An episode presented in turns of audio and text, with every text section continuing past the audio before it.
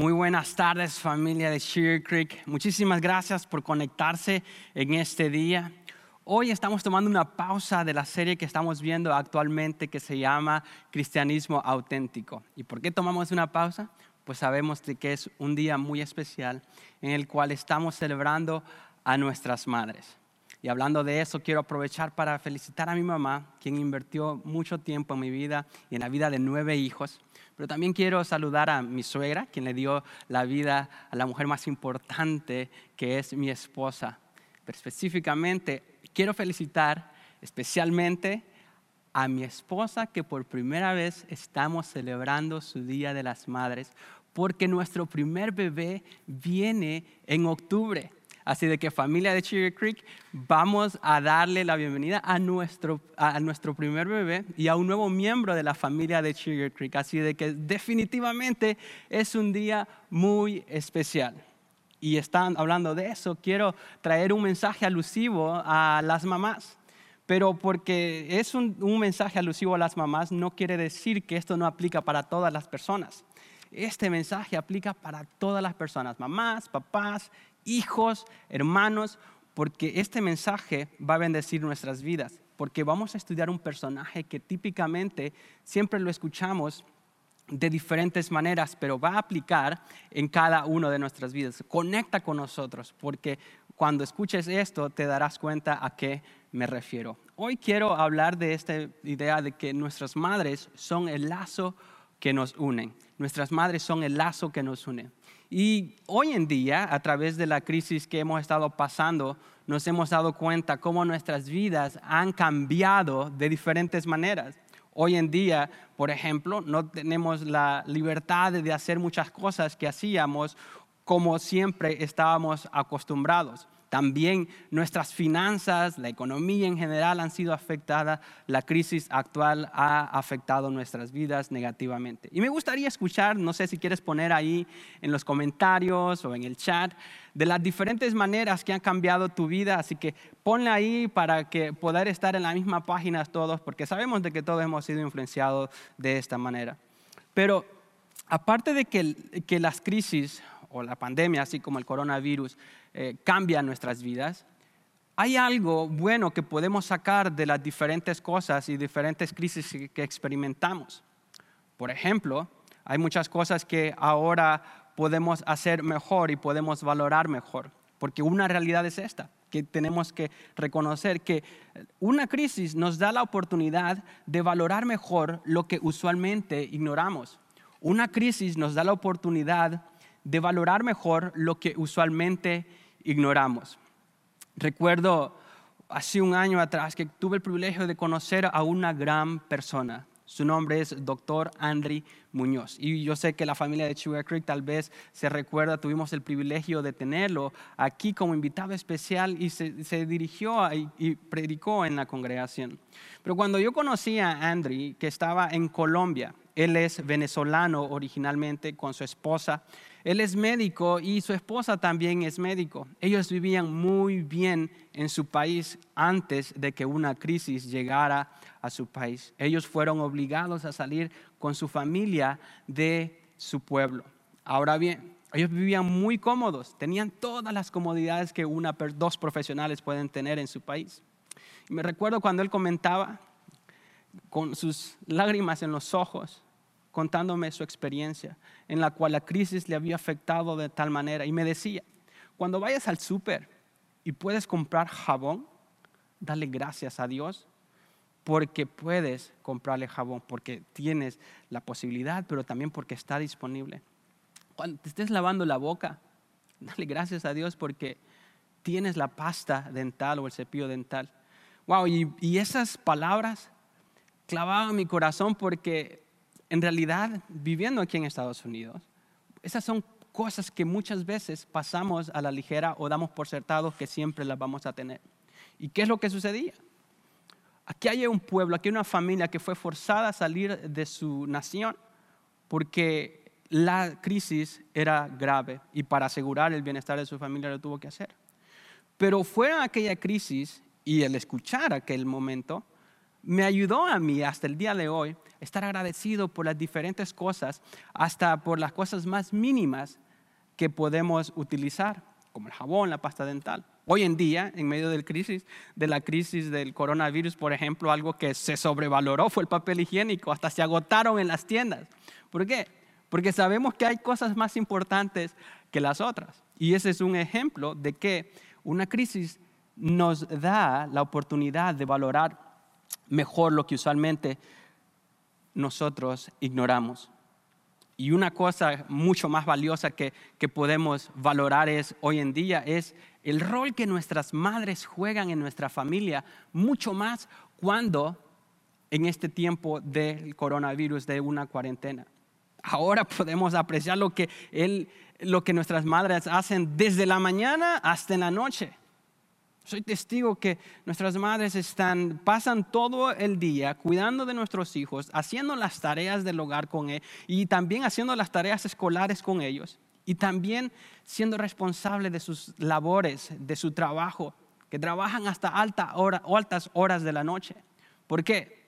Ahora somos testigos, ah, testigos de ver lo que, todo el trabajo que ella hacen. Eh, es cierto de que, que nosotros siempre valoramos a una mamá, pero hoy en día, en medio de la cuarentena, podemos ver lo importante que ellas son.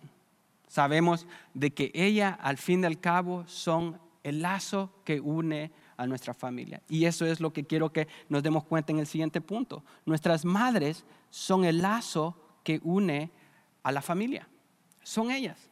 Al fin y al cabo, es cierto que los padres eh, eh, juegan un rol muy importante en el hogar, pero son nuestras mamás, si somos honestos, son nuestras mamás las que nos unen. Son ellas que son intencionales, que van ese paso extra para unirnos.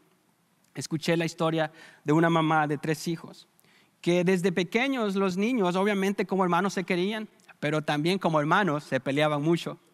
Pero a, raíz de tantas peleas de niños y ego y envidia y pleitos entre ellos, ellos crecieron como adolescentes y como adultos. Y a pesar de que su mamá había invertido tanto en la vida de ellos, ya como adultos ellos seguían separados con los mismos conflictos, batallas de egos entre sí. Pero mamá siempre seguía siendo mamá, como lo escuchamos, ¿cierto? Siempre escuchamos a mamá decir, oh no, yo nunca voy a dejar de ser mamá pues esta mamá seguía invirtiendo y siendo el lazo en su familia, porque para el Día de las Madres ella les requería que sus hijos estuvieran ahí, aunque sus hijos estuvieran peleados entre sí. No sé si te has dado cuenta, ¿no? Ha pasado, por lo menos a mí me ha pasado, ¿no? Tengo una familia de, nueve, somos nueve hermanos y a veces hay tensiones y, y, cuando nos tenemos que reunir, pues hay que pasar todo eso porque estamos todos en familia.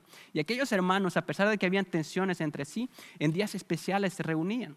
¿Por qué? Porque la mamá era el lazo que les atraía, el lazo que les mantenía unidos en Día de las Madres, para la Navidad, para su cumpleaños. Hasta que una vez se reunieron, pero ya no para una Navidad, no para ah, un cumpleaños o para un Día de la Madre, sino que fue para el funeral de su mamá.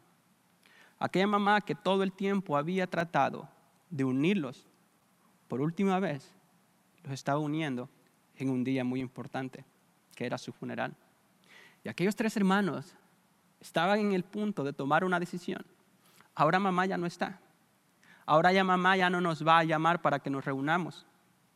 ¿Qué va a suceder?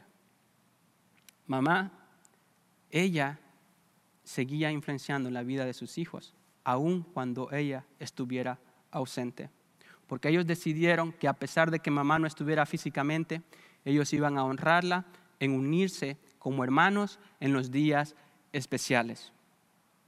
Aunque mamá ya no estaba físicamente, ese lazo lo seguía uniendo. Y quizás tú has sido esa mamá que has unido a, tus hijos y, te preguntas qué es lo que va a suceder con, con ellos cuando tú ya no estés. Pero déjame decirte que tu influencia va a pasar y va a trascender aún el día de tu partida. Ahora bien, los hijos, el hecho de que hoy es un día de la madre y que nuestras madres no están ahí presentes, bien sabemos que aunque físicamente no estén ahí, su impacto y su influencia continúa en nuestras vidas. Ahora bien, Así que es un día muy especial y es necesario que celebremos a nuestras madres, aun cuando ellas no estén cerca. Y dale gracias a Dios por el impacto que ella tuvo en tu vida. Y celébrala, aun aunque ella no esté presente, por todos los buenos ejemplos que ella te dio. Yo sé también que hay mamás que, que en este momento cuando escuchan esto dicen, ay Iván, si tú supieras el tipo de mamá que yo sé, si yo no sé ni cómo es que estoy criando a estos hijos, yo no sé ni siquiera cómo es que sobrevivo, porque es un martirio siempre. Hubo otras veces también las mamás se sienten inseguras porque hay algo en su pasado que les ataca, que les tiene o, suprimidas y que no quieren, ah, no pueden disfrutar el gran privilegio que es ser la maternidad. porque dicen, si mis hijos se dieran cuenta de las cosas que yo hice antes, yo no podría verle a sus ojos. Y hay una vergüenza dentro de sí que no les deja. Y una sensación de incomodidad y sentirse que son anticuadas para hacer ese privilegio de mamá. Quiero decirte el siguiente punto, y que lo escuches y que lo tomes en tu corazón. No importa las decisiones que tú hayas hecho en tu pasado, no importa aunque tú te sientas incompetente para ser una mamá. Lo que Dios quiere que sepas es que tu pasado no te excluye de, de los planes de Dios. Tu pasado no te excluye de los planes de Dios. Ahora bien, este principio va para todas las personas. Este principio no solo es para las mamás, porque todos tenemos un pasado y un pasado vergonzoso muchas veces. Hay cosas de las cuales yo mismo me avergüenzo, el de haber hecho decisiones que yo tomé completamente alejados de, de Dios. Pero Dios no me excluyó a pesar de ese pasado o esas malas decisiones. ¿Y saben qué? La historia que vamos a ver hoy en día habla específicamente de eso, en el cual Dios utilizó a una mujer que muchas veces cuando escuchamos este nombre, las mujeres piensan en este nombre o en este personaje como la otra, como un símbolo de adulterio. Los hombres, por el otro lado, cuando escuchan este nombre, piensan como que es la tentación y dicen, no, Dios me libre de ese tipo de mujer porque yo no sé si voy a poder soportar ese tipo de cosas. Y el nombre o el personaje a que me refiero es Betsabé. Betsabé dirías en este momento, ¿por qué vas a hablar de Betsabé? Si Betsabé solo se conoce como porque es un adulterio. Me gustaría escuchar en sus comentarios, en el chat ahí, ¿qué, qué viene a tu mente cuando escuchas de Betsabé? es adulterio, es tentación, es injusticia, es pecado, mentira. Men, si tú estudias la historia de Betsabé, parece que es una telenovela, porque sí es, de hecho, muy fuerte. Pero yo me quiero enfocar en el segundo capítulo de la historia de Betsabé. Porque para recapitular o para recordar un poco qué es lo que sucedió, Betsabé fue con la mujer que David cometió adulterio cuando David estaba en, el, tiempo de su éxito, en la cúspide de su reinado, cuando él ni siquiera necesitaba ir a pelear, él ya estaba solo en su palacio disfrutando de su reino, vio a esta hermosa mujer bañándose a la distancia y mandó a llamarla para tener relaciones sexuales con ella. Pero ¿qué es lo que sucedió? Ella era una mujer casada y era casada con uno de los generales del rey David. ¿Y qué es lo que sucedió? A David no le importó. A raíz de aquel hecho de adulterio, hay un embarazo. Como el Señor no puede ser burlado, como dice su palabra, y Él disciplina a los que ama, Él exhortó al rey David y también le quitó su hijo que nació a raíz de aquella decisión, disciplinándolo a él y disciplinándolo a Betsabé. Dios utilizó este evento para reformar y transformar sus corazones. Y la historia termina ahí, con una mentira, con un asesinato, con un adulterio y con la pérdida de un bebé inocente. Pero el Señor utilizó ese pasado vergonzoso para transformar específicamente la vida de Betsabé. Y es el punto que quiero que nosotros aprendamos en, este momento. Porque todos tenemos un pasado. No importa si eres hombre o mujer, si eres hijo, si eres hermano, si eres un empleado o un empleador, todos tenemos un pasado vergonzoso. Y la realidad es que Dios no excluye nuestras vidas para cumplir su propósito. Y quiero que veamos el, siguiente punto y cómo se desenvuelve la historia y cómo es que Betsabé viene a ser una madre ejemplar. De hecho, viene a ser una muy buena madre. Y ese es el punto que quiero que nosotros nos demos cuenta. Una buena madre es sensible a la voluntad de Dios, aún en las crisis. Yo sé que actualmente estamos batallando, estamos sufriendo en medio de la cuarentena, en medio de diferentes cosas, qué es lo que va a suceder en nuestro hogar, qué es lo que va a suceder ahorita que no tenemos trabajo, ahorita que nuestra economía y nuestras finanzas están siendo atacadas y bombardeadas, que no sabemos si la siguiente semana vamos a trabajar. Una buena madre es sensible a la voluntad de Dios y va a poder percibir qué es lo que Dios desea. Notemos qué es lo que sucede en, el, evento este de Betsabé.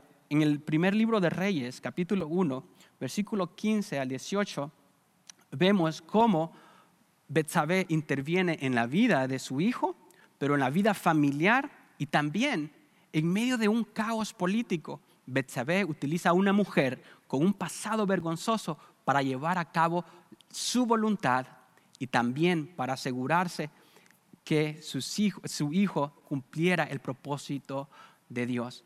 ¿Qué es lo que había sucedido? David se había hecho ya un anciano, Salomón había crecido y era tiempo para que él lo suplantara como rey. Y esa era la voluntad de Dios, porque a través de ese linaje, del linaje de David, vendría el Mesías, el Salvador del mundo, Jesucristo.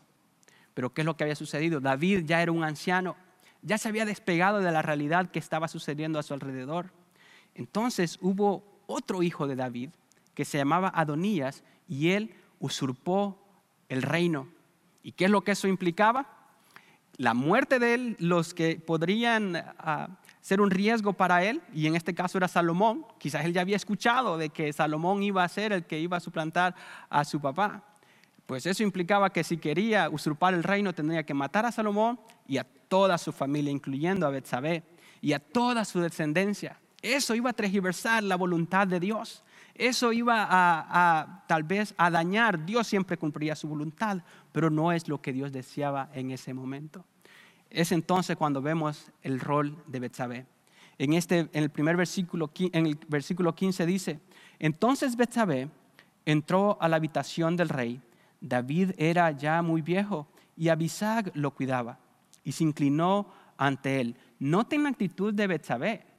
Betsabé no llegó reclamando, no llegó haciendo más, echándole más leña al fuego, no llegó haciendo otro, otro caos más grande, llegó, con humildad y se inclinó delante del rey.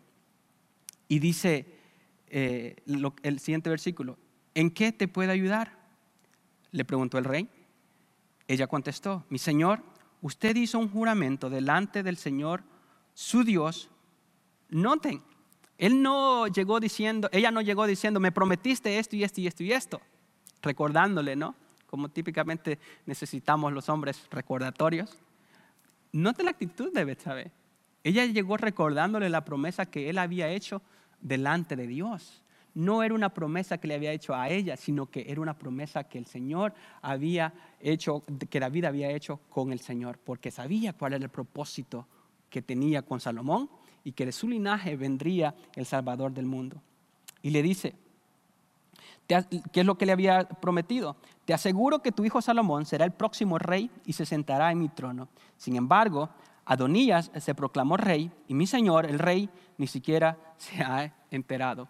Eso es lo que estaba sucediendo. David estaba alejado de la realidad y alguien estaba suplantándolo, alguien que estaba usurpando su rey. Y eso implicaría la muerte de Salomón y implicaría un caos. La historia dice de que toda la gente estaba expectante, estaba, sabiendo, estaba queriendo saber qué es lo que iba a suceder, porque necesitaban estabilidad política, pero también necesitaban estabilidad familiar. El rey era muy importante y fue Betsabé que se aseguró de poder ser sensible a la voluntad de Dios en medio de todo eso. Tu mamá puede ser sensible a la voluntad de Dios. Tú eres quien puedes discernir mejor qué es el propósito de Dios para cada uno de tus hijos.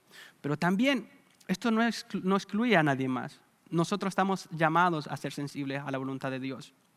Hay una historia de una mujer ejemplar que también fue sensible a la voluntad de Dios. Quizás ya has escuchado los nombres de John Wesley y Charles Wesley, que ellos fueron los fundadores de la denominación metodista. Fue un movimiento que al inicio de esta nación trajo el, cristianismo cuando en el, siglo XVII, siglo XVIII se, se, crea esta nación, John Wesley y Charles Wesley. Pero los que conocen la tradición metodista se darán cuenta, ¿y quiénes son los metodistas? Es simplemente es otra denominación que, que cree en las mismas bases universales, las mismas creencias universales que nosotros creemos como cristianos. Entonces ellos trajeron el cristianismo. Y los que conocen la tradición metodista le dan crédito a John y a Charles Wesley, que son los que predicaron y trajeron el Evangelio a diferentes ciudades y también en Inglaterra. Pero si ellos fueron los fundadores, todo, todo metodista reconoce que fue su mamá la que influenció en la vida de John y Charles Wesley. A ella se les reconoce, de hecho, como la madre del movimiento metodista. ¿Y quién era esta mujer? Susana Wesley.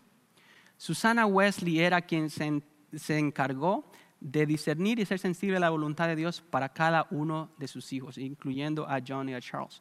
Ahora bien, tú me dirás, bueno, pues este, sí, tener dos hijos es, por eso es que es fácil. A esta mujer eh, le, le enseñaba a los hijos a leer la Biblia en griego y en hebreo, porque esos son los, lenguajes originales desde que eran pequeños. Decía de que a un niño se le tiene que enseñar a orar desde que ellos empiezan a decir las primeras palabras. Eso es una mamá asombrosa, porque dirías, no, pues solo tiene dos hijos, eso es fácil. Y en aquel entonces las mujeres no trabajaban.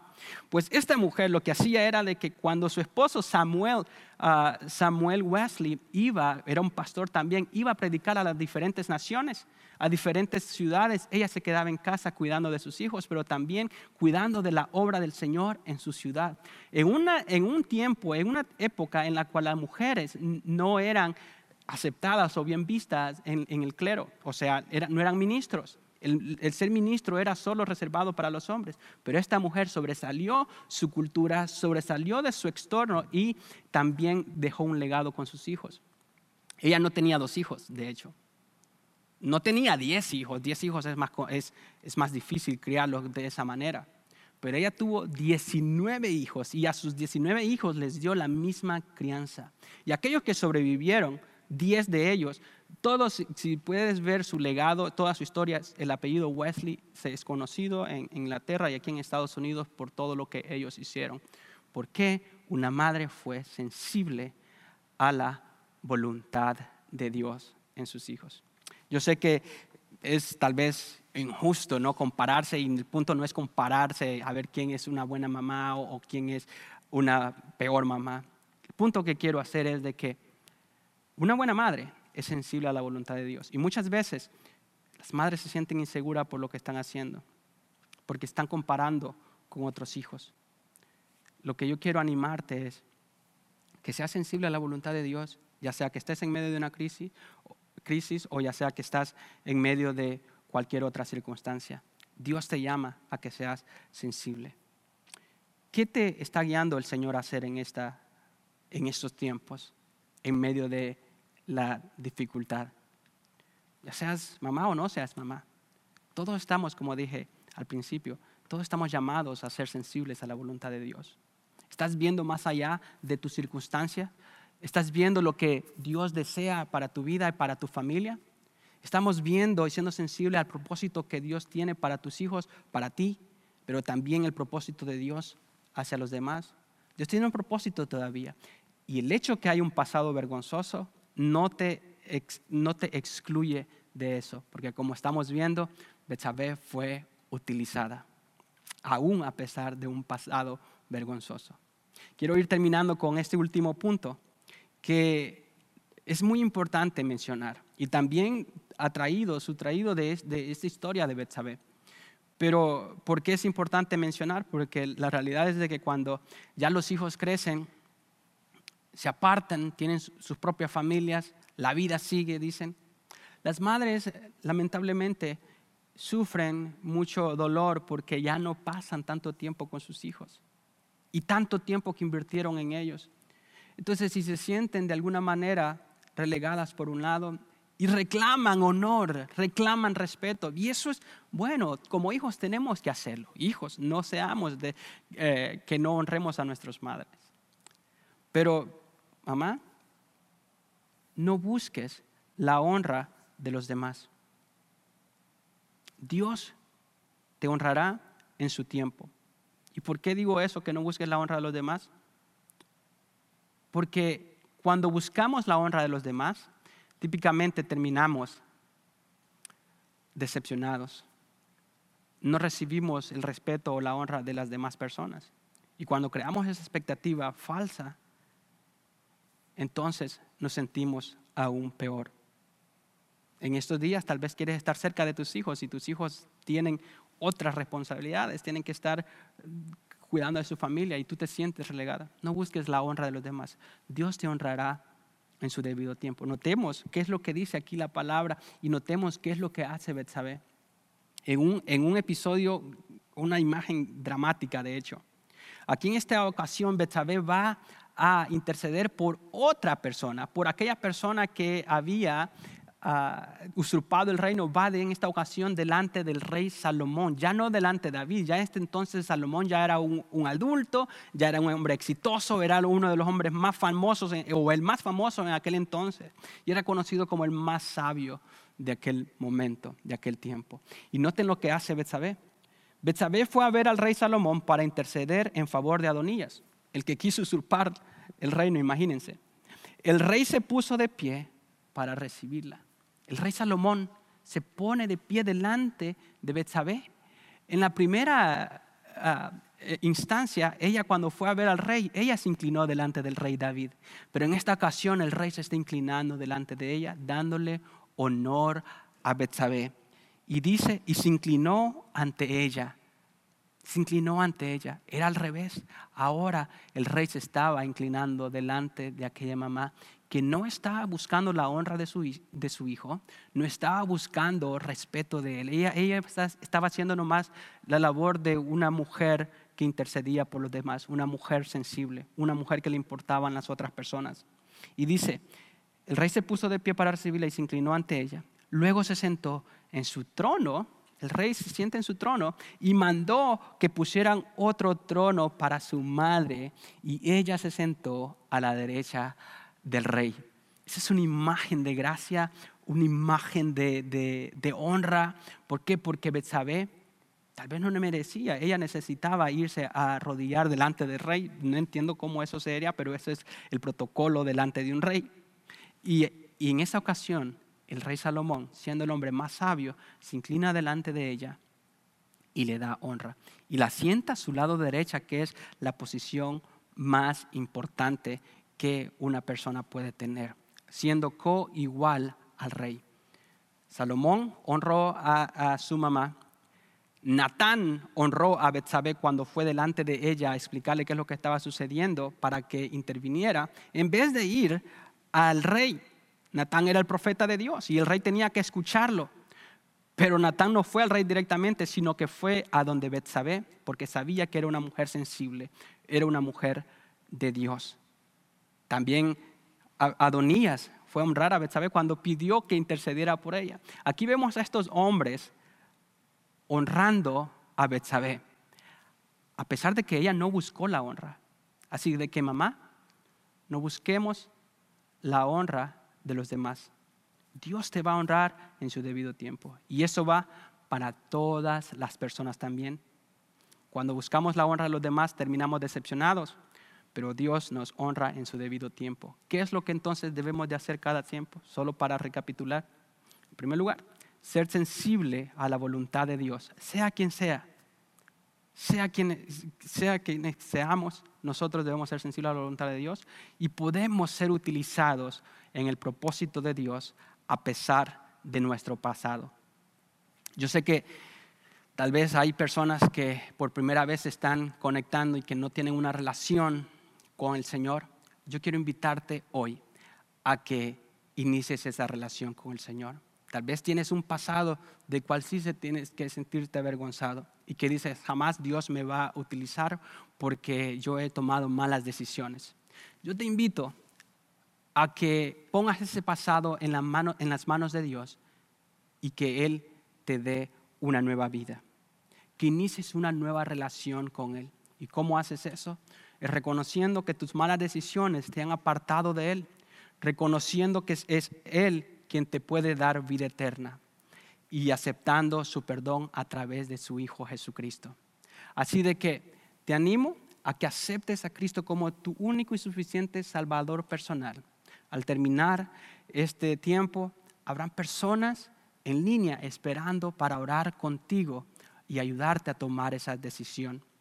También, si necesitas ah, oración en general, te invito a que te quedes en línea y que hagas clic en sugarcreek.net, diagonal, siguientes pasos, para que puedas orar con alguien. Allí hay alguien esperándote especialmente.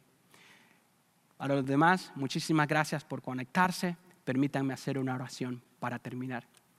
Señor, gracias por tu amor y por tu bondad. Gracias porque por tu palabra nosotros sabemos de que podemos ser utilizados a pesar de que tengamos un pasado vergonzoso. Gracias porque nos animas a ser sensibles a tu voluntad, Señor. Gracias por todas las madres que han escuchado este mensaje o que estarán escuchando este mensaje, Padre Celestial. Ayúdalas, dales aliento, dales fuerza, dales consuelo en medio de todo lo que estén pasando. Y si hay un conflicto en familia, Señor, obra de manera especial en este día. Todas estas cosas te las pedimos en el nombre de Jesús. Amén.